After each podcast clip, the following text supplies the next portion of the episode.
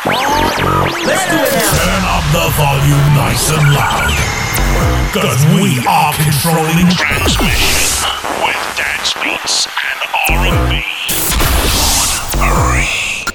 You're in the mix with Lil Drummer Girl, with your host, Dawn Marie. In the mix. Dawn Marie.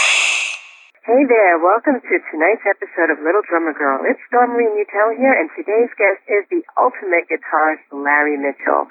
Larry is a Grammy award-winning producer, engineer, and performer who has toured the world playing guitar with artists like Tracy Chapman, Billy Squier, Ric Ocasek, and Miguel Bosé. Larry has released 8 solo records and won a San Diego Music Award for Best Pop Jazz Artist, and he is currently touring and promoting his latest release, The Traveler. As a producer, Larry has won 26 New Mexico Music Awards in various categories from pop, adult contemporary, rap, rock, country, and Native American. Let's welcome Larry to the show. Hey, Larry, how's it going this evening? I'm doing good. How are you? I'm doing well. Thank you so much for being here tonight. Yeah, thank you. It's good to catch up after many years. I know, and it was so great to see you perform here in Florida at that wonderful venue there, and it was like a flashback. It had been so many years since it was so great to see you, and the show was awesome. Thank you. Thanks for coming out. Yeah, I like coming down. That was in Dunedin since the first time, maybe 2, almost 3 years ago. We've come down to Dunedin and had a great time and just loved that area down in Clearwater and Tampa and stuff. So I'm psyched that you're here now, so I can just keep an eye out for you when you're in town. You gotta give me a hoot and let me know. So tell me, Larry, how young were you when you first started playing guitar? Playing guitar at 9 is when I first actually got a real guitar and started playing. And that was after my mom threw my drum set out the window. I play drums now, but couldn't do it. Oh, cool. I did not know that. Yeah, awesome. And a lot of records I produce, I play almost all the instruments. Oh, wow. I didn't realize that. So that is just awesome. So that did something inspire you to begin playing the drums? Let alone then to the guitar? I don't know. I've never... Actually, that's a good question. No one's ever asked me that question before. I never thought about it, but I think drums is just... If you're a kid, I must have seen someone hit a drum set before, and you kind of go, wow, that's cool. I do know that my mom had told me that I used to grab the broom for... whenever Elvis would come on the radio, and I would strum the a broom. There you go. Yeah, but drums, I just think that I must have seen somebody hit a drum set before, and I can't remember who or where. You want to hit something like that. And she actually threw him out the window. One of them didn't play. I love it. Watch TV. Don't hit those drums. I'm trying to watch TV. Okay. Hit the drum. Hit the drum again. And if you hit the drums one more time, they're going out the window. And she didn't make idle threats. I love it. That's classic. What was your first break in the business? It depends on what level break. Gotcha. Well, when you first started playing out, how old were you? 17, I think. 16, 17. Oh, wow, you were young. Yeah. So did you start a band around town and then... I played with guys that I went to high school with. There was a band called The Cheats back then, and their guitar player, I want to say his name was Ricky.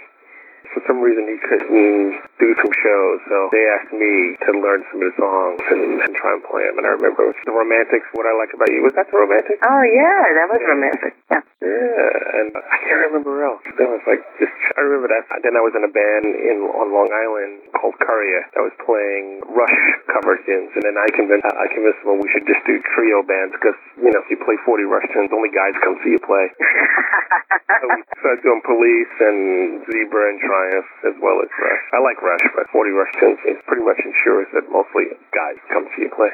Around that too, little bands, stuff like that, different things. I just can't remember all that. So how long were you in the business before you got your big break? I'm still not sure what the big break is. Well, you've become the accolades you have. To play with all of these big cats and these big names and to produce and to win these awards, and there must have been a transition that went from I'm playing with a local band, and then all of a sudden here I am, in the music business with a label, backers, things like that. I don't know if there's a real overnight success thing, I've been playing for a long time. All those things you mentioned happened over time.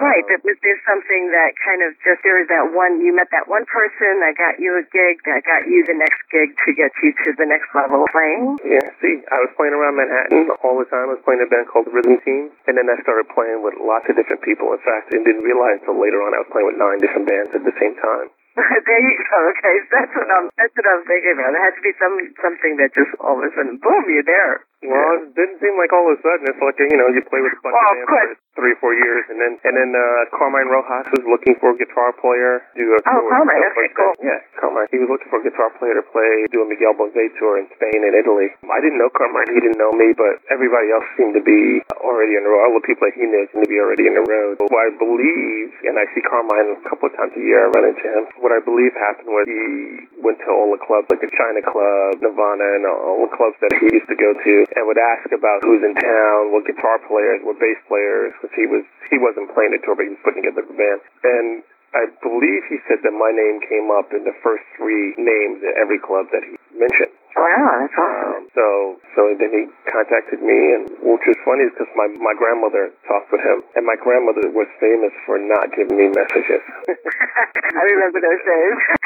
The kids today don't understand. You didn't have your own personal cell phone. You might have had a beeper. Then you had to find, like, a working phone or something like that. That's right. In New York City, I was tough those days. Yeah, Carmine finally, he persisted and called, and I did that tour. And I came back from that tour and played around New York City a little bit more. I put together my band, and I got a record deal in 1990. And, and before that, I had heard about an audition for Billy Squier. And I auditioned for Billy, had a great time with the band, but I did not get picked for the gig. But in 1990... they were auditioning to guitar players again, and I happened to run into those guys at the China Club.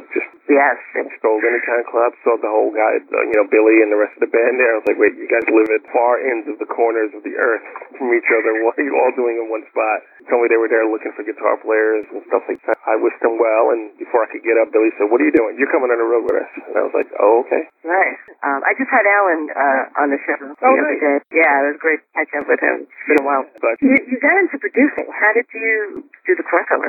I had worked with a couple of singers, songwriters in the mid-90s, and then been on 4 different labels, or by then maybe 5 different labels, and was not happy with the way things were going, so I had decided that I could, before I decided I could do it on my own, a friend of mine said I needed to make a new record. Like, yeah, I could budget to make a record, and people aren't making records on their own back then.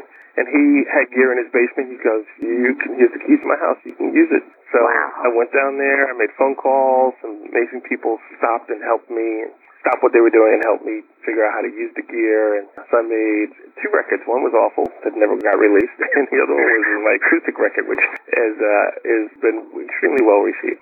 And that was by accident, totally by accident. But when that record came out and I was doing well with it, I had decided I could do stuff on my own, and I wasn't going to sign another record deal back then. And of course, the record industry is very different now. But a few years later, I had moved to San Diego, California, and I bought recording gear. And I was working on another record that I had met some singer-songwriters in San Diego that wanted help with a song here and there, so I would do that. And then a year later, I'm still working on my record, and they were coming back going, well, they really liked the song I did, and they had worked with other people to finish their record, and they weren't happy, so they wanted me to finish the record. So before I could finish my record, I found myself working on other people in San Diego's records. And before I knew it, I was producing quite a few records. And then I moved to Brooklyn for a year to work with my friends, the Berman Brothers and Jeff Copeland. And where I wasn't doing so much production, I was working with them. They were producers. I guess I did some stuff, but under their guides. And after a year and a half of being in the pop world, I decided to want to go back to just regular singer-songwriters. The artist that I had produced, her name was Eileen Meyer. She was ready to do her second record, and by then she had moved to Santa Fe, New Mexico. So she said she wanted to do another record, couldn't move to Brooklyn to work on it with me there. And I said, well, I'm kind of tired of being here, so I can come to Santa Fe. I was supposed to fly to Santa Fe on September 11th, 2001. Took me 2 weeks to get out of New York, and when I got there, I didn't want to leave, so I was in New Mexico. Yeah, I was in New Mexico for 10 years. Oh wow, that's a long time. Yeah, I produced some cool records there, and that definitely solidified me as a producer, being in New Mexico. That's astounding. I mean, it's really great to know that you can get, as you say, a lot of bang for your buck. But, you know, here you are starting out as a guitarist and playing guitar and making a living doing that. And then to make a transition to also have another skill added to the repertoire is a beautiful thing.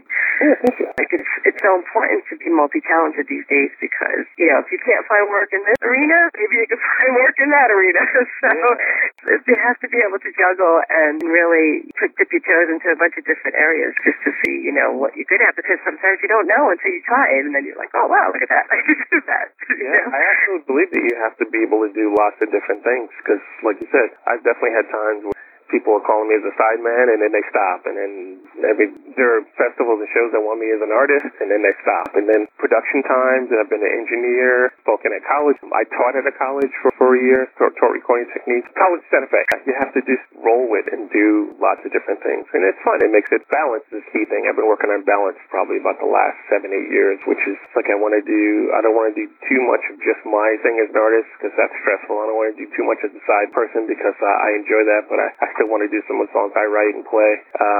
I like producing records, but I like working with artists that I really enjoy, and no one's got budgets. You know, people aren't they don't have big budgets for records these days, stuff like that, so I might as well take my time and pick the artists that I want to work with, at least make sure they're nice people. That's phenomenal, and that's so important. Yeah, you just want to do different things and stuff like that, but a balance of it, not too much of any one. So speaking of new things here, I mean, you have a new release of your album called The Traveler. Can you tell us a little bit about that? The Traveler, I went back to the last record, has quite a few players on it. The record before that, Sonic Temple, has no extra players on it. It's just kind of all me. So this one goes back to that. There is one other player, Dawn Avery. She's a cellist, a Native American Mohawk descent cellist that I produced several records for, and I love the cello. I had played keyboard strings and programmed keyboard strings, and I was talking to her, and she goes, well, send me the tracks. I'd love to play, playing it. So she doubled some stuff. She added different things here and there, and so she's the only other person on the record. I'm totally digging it, not just because it's my newest record. I just really dig it. It's got songs. It's got at least 4 songs I've been playing live with my trio for the last 2 years. I had done a streaming-only EP of 4 songs, so there are different versions of those songs from a year and a half ago. That's a great idea. Yeah, you get to feel out. So some of them are slightly different tempo. I think I got it together on this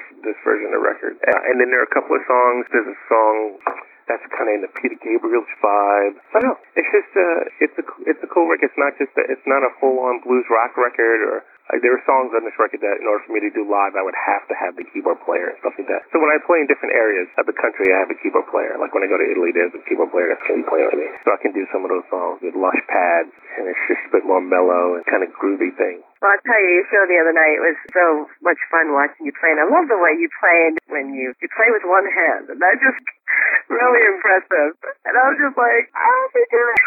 I've been playing with one hand for many, many years, but I didn't. It's progressed over the years. There is a song where I could probably play almost the entire song with one hand. Wow. And I don't know. It's just progressed over the years. I probably did it in the very, very beginning for performance value kind of thing. But then I started doing it for sound, because it's different attack when you pick it and when you not pick. And I've done it because I've played stuff and I'm working, like when I record, and I'm by myself, so I'm doing one tweaking, turning knobs, the other hand is playing the parts and stuff. I love it. You're multitasking. Yeah. That's great. It looks phenomenal, and you're watching it, and it sounds amazing. So it's just like, wow, that's really cool. Precious. It definitely is, and I think it's probably one of your trademarks. Okay.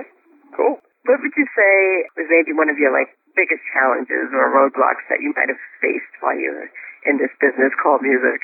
Interesting. Interesting question. Well, things are changing. The music business is changing daily. But I'd say that more so in the old days, people would judge you strictly by appearance before they even listen to your music. It used to be a quicker thing. Like if you let status quo or if you let the so-called music business norm get to you, then you're doing yourself a disservice. Because I remember I had turned 30. This guy who I thought was a friend of mine had started working at a big major label, and he called me up and said, hey, what are you doing now? And I said, well, I'm trying to figure out how to do a new record. I'm trying to do this, do that. He said, why don't you come in and play me some of your demos? So I went to his office, played some demos, and then he proceeded to tell me how I was getting older, and I might want to consider different things. And I played to perfect, and I should try and play the type of music that was going on at the time, which was like grunge or something. Yeah. Yes. A little bit less out of in tune and all this stuff. And I was listening to, what are you talking about? And, wow. So it got to me at first, but then I was like, wow, 30, I'm over the hill. Okay. So I think that still obviously exists if you're trying to become a pop artist, country pop artist, rap artist, whatever. Those seem to be two things making money these days. But the world is very different. So can be a 65-year-old artist. You make art that people want to hear. All you have to do is find your audience. They're out there. And they're easier than ever to find and easier than ever get to and get them your music. I love that. So when I'm touching on that point right there, like, what's your favorite social platform? Do you use social media? Yeah, I've been using Facebook well. I tried to use Twitter. I'm not great at it. I try and use Twitter. Fortunately, there's quite a few people that will take what I put on Facebook sometimes and put that on Twitter. I guess I should be doing that more, but I haven't done it. And YouTube. YouTube's amazing. I mean, if YouTube was around when I was going to high school, I don't know if I would have graduated. There's so much loss in that. You go, I'm just going to look on YouTube for 10 minutes. I hear you on that. Yeah, I was doing a sideman gig once, and I was in San Diego, and we just finished sound check, and the singer turned to me and goes, "You know Fragile by Sting?" I'm like, "No." Okay, and I said, "All right, hold on a second." So I took my iPhone out and Googled how to play Fragile by Sting, and 8 things came up right away on YouTube, and I learned how to play it. Isn't it amazing? It's just, it really is. I don't know if I really would have left the house back then, But. You have a really good point there. I mean, I'm blown away by how far we've come with technology. And I think that I just say to myself, gosh, it's the same thing. If we had this more than like 25, 30 years ago, I would be like, sitting really nice right now. Well, we had to talk about it. That would be really nice. That's true. But I think I would have had a totally different life. Not that I'm complaining. I'm not complaining. It just took me a lot longer to get to where I wanted to go. Have you ever had any embarrassing moments on stage? I had my one moment of stage fright on the Miguel Bosé tour where they kept teasing me because I was running around the stage like crazy. They said, "Aren't you nervous? You never did a tour this big before." We did a 90,000 person show. Holy moly! In Spain, there were like 28 and 40,000 people at shows, and we were playing in Madrid, and they were recording it. That show was actually on YouTube too. What's it called? I'd love to check it out. Miguel Bosé Live. I'll send you a link. I can't remember what it's called, but it's Miguel Bosé Live in Madrid. But at the beginning, all right, so we went to Italy, and we rehearsed for, I think, a month and a half. We learned a bunch of songs. There's 3 Americans, Warren McRae, Alan Childs, and myself. And then everybody else was either Italian or Spanish. And we learned the songs in Italian. Not that we spoke Italian, but the set list was in Italian, and they'd say the name of the song, and we, after a while, you know what it was. Get to the first venue in Spain, the Plaza de Toros, bullfighting ring, and wonderful. It was in Madrid. Get on stage, look down. Now, we didn't play the exact same set every night. There were, a couple of different start possible, stuff like that. A couple of choices. Get on stage, everybody's ready to go crazy, and wait for Miguel to come on. I look down, and I don't recognize a song in the set. No way! I go, "Warren, what's the first song?" He goes, "It's, I don't know." "Alan, what's the first song?" I was like, "I don't know." So we call the Italian musical director, and we're asking what the song. He tells us in Spanish, "Yeah, that doesn't help. Tell us in Italian." And he's looking at us like, "What?" So we go through that, do the first song, second song. Now, there are cues. Like, a lot of times if you work out a show, you'll see, like, the artist, maybe the band will do, or the artist will do 3 songs, and then they stop and talk to the audience. And it could be anything, but there might be a cue word that means they're done and get ready to start the next song. And a lot of people been doing that for shows all the time. It's like, you could talk about anything, but then you got to wrap it up with something that says, blah, blah, blah, cue for the next song. So I remember he's speaking in Spanish, and I have no idea what he's saying. So he's talking to the audience, and I'm going, I still don't know what the next song is. And as I look up, there's a camera guy in front of me. There's 7 cameras on stage. Oh, no. Camera guy in front of me. And then I look to the left. There's a camera guy walking towards me. And then I look to the right, and I can see from a distance there's a cameraman going, "I definitely start this next song. I just have no idea what it is." That's too much. I would have freaked out. There is my moment of stage fright. And Miguel obviously said, during that time, I forget what's going on, Miguel obviously says the magic word in a language I did not understand. And I have no idea what the first song is, and they're looking at me like, yeah, no, I have no idea. I would have cringed. Myself. I would think Enzo realized what was going on and either started or told me what was going on. So that's a great story. So tell me, Larry, are you ready for the 11-stroke roll rapid-fire interview? The what? The 11-stroke roll rapid-fire interview. I ask you 11 questions. Okay. Quick question. Okay. Right. Your favorite guitar? My new Nag Severin guitar, made in America, made in Maryland. Love it. Your favorite food? I'm not a big food person. Toss up between bacon and sorbet. Mm. Your favorite band? That's a tough one. I am a huge U2 fan and a huge Prince fan. You mean band, not artist, not solo artist? No, either or. I'm going to say the most influence, the most, when I go to artists I go to, tough times, it's got to be Prince. Cool. Your favorite song? Wow. It's tossed up between Purple Rain and Sometimes It Snows in April. Prince, both by Prince. Cool. And your favorite travel spot? I love Salzburg, Austria. Oh, pretty. And your favorite person to hang out with? Oh, that would get me in trouble. I lost a friend. I don't know if I have a favorite. Peace zone, tranquil spot.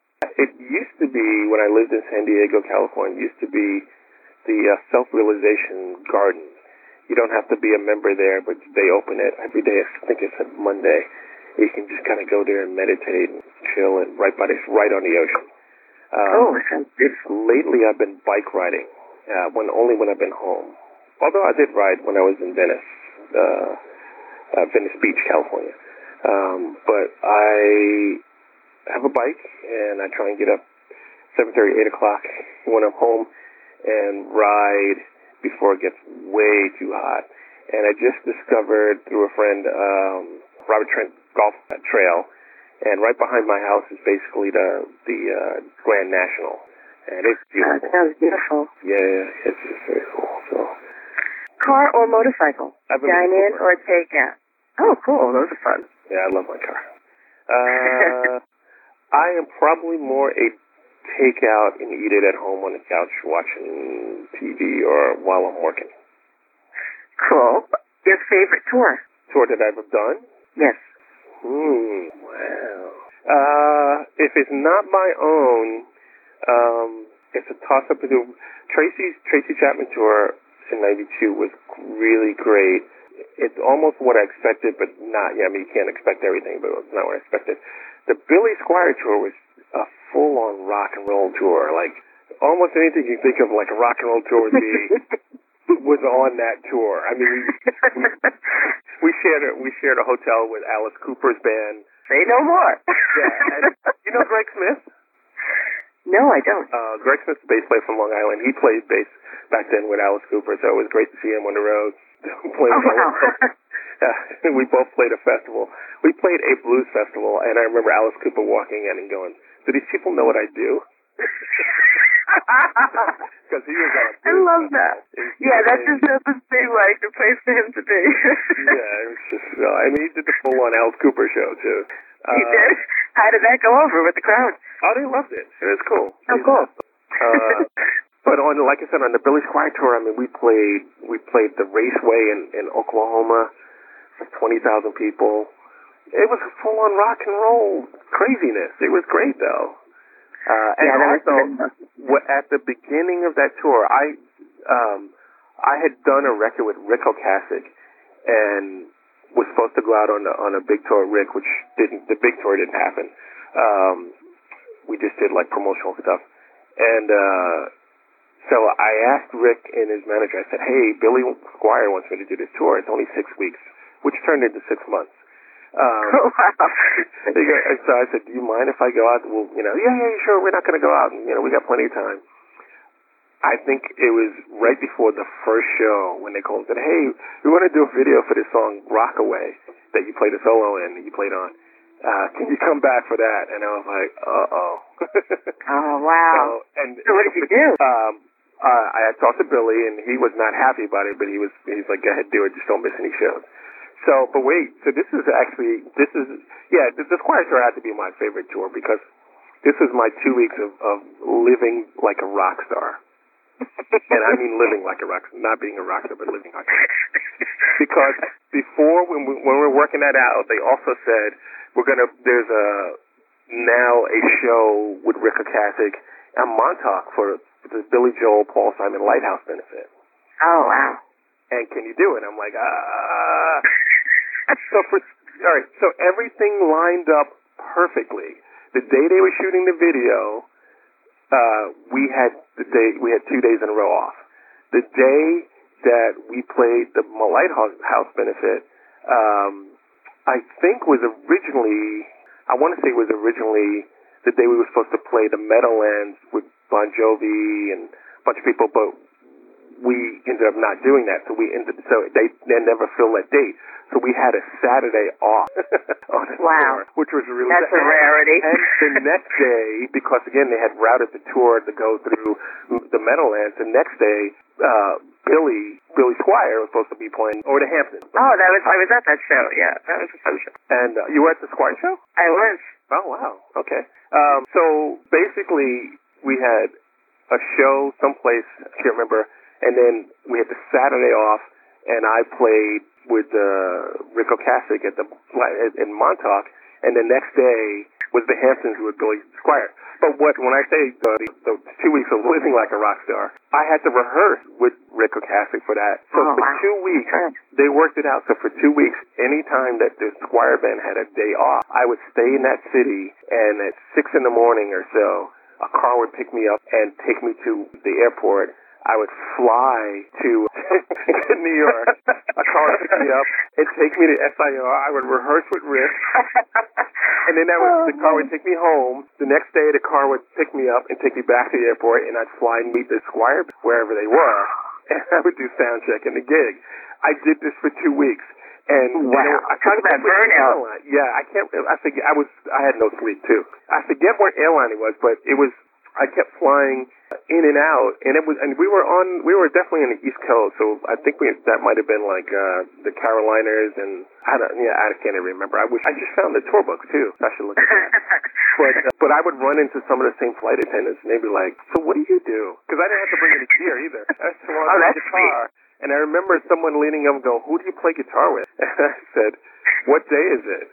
Coming to New York or coming from New York? And they were looking at me like I was nuts. I said, "Well, if I'm leaving New York, I'm playing with Billy Squier tonight. If I'm coming to New York, I'm rehearsing with Ric Ocasek." And people thought I was nuts. And then the final day, I flew into New York, and I refused to do the helicopter, which would have got me at Montauk really easy, but very quickly, yeah. My then girlfriend Diane Russo was in the car, and we end up at Montauk, and I'm playing on stage with Ric Ocasek playing some Cars tunes, and on one side of the stage is Paulina Postikova, supermodel number 1, videotaping. On the other side of the stage was Christy Brinkley, supermodel number 2. I love it. I could definitely deal with this. This is a different kind of lifestyle. And then the next day I played with Billy, and that was all back to normal. And I was like, I felt I'm not flying anywhere. That's a great story. I love it. That was an interesting time. Probably my favorite. Because there's all kinds of crazy stuff that happened. Like I said, Tracy's tour was great, but kind of normal. It was great. As normal could be. What would you say is your biggest pet peeve? Pet peeve? I don't know. Could be that, like, a lot of times when arranging shows, like I just did a show, I won't say where it was, but I had never played a new club at big, and when we booked the show, they contacted me, and then at some point in the negotiation, they said, "Oh, the owner doesn't think it's going to work." But they contacted me to do the show, because the person that had booked the show had seen me play, and it was a great show that they saw. It was, great show, as in the response and the amount of people is just tremendous. And then they came back and said, "The owner doesn't think it's going to work if you sets of all instrumental music." Remember, I was like, "Okay, so you don't really want me to do the show?" I said, No, we want you to do the show. We'd just like you to have a singer for part of the show." And I was like, what? That's so great.